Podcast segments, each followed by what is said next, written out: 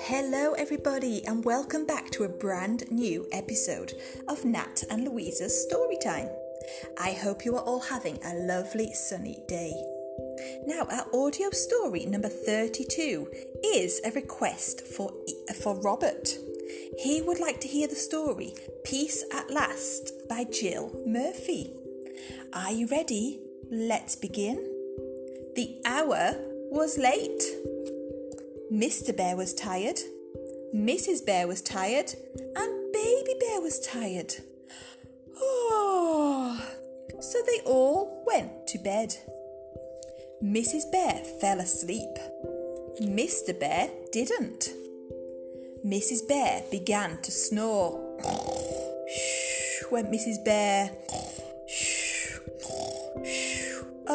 No, said Mr. Bear, I can't stand this. So he got up and went to sleep in Baby Bear's room. Baby Bear was not asleep either. He was lying in bed pretending to be an aeroplane. Meow, went Baby Bear. Meow, meow. Oh no, said Mr. Bear. I can't stand this. So he got up and went to sleep in the living room. Tick tock went the living room clock. Tick tock, tick tock, cuckoo, cuckoo. Oh no, said Mr. Bear. I can't stand this. So he got up and went to sleep in the kitchen.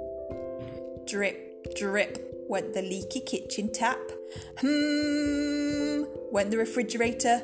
Oh no, said Mr. Bear, I can't stand this. So he got up and went to sleep in the garden. Well, you would not believe what noises there are in the garden at night. Twit twoo, twit twoo, went the owl. Snuffle, snuffle went the hedgehog. Meow, sang the cats on the wall. Oh no, said Mr. Bear, I can't stand this. So he went off to sleep in his car. It was cold in the car and uncomfortable. But Mr. Bear was so tired that he didn't notice. He was just falling asleep when all the birds started to sing and the sun peeped in at the window. Tweet, tweet, went the birds. Shine, shine, went the sun. Oh no, said Mr. Bear, I can't stand this. So he got up and went back into the house.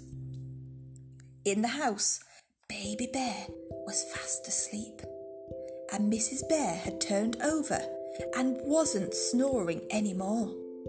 Mr. Bear got into bed and closed his eyes. Peace at last, he said to himself. Brrr, went the alarm clock. Brrr.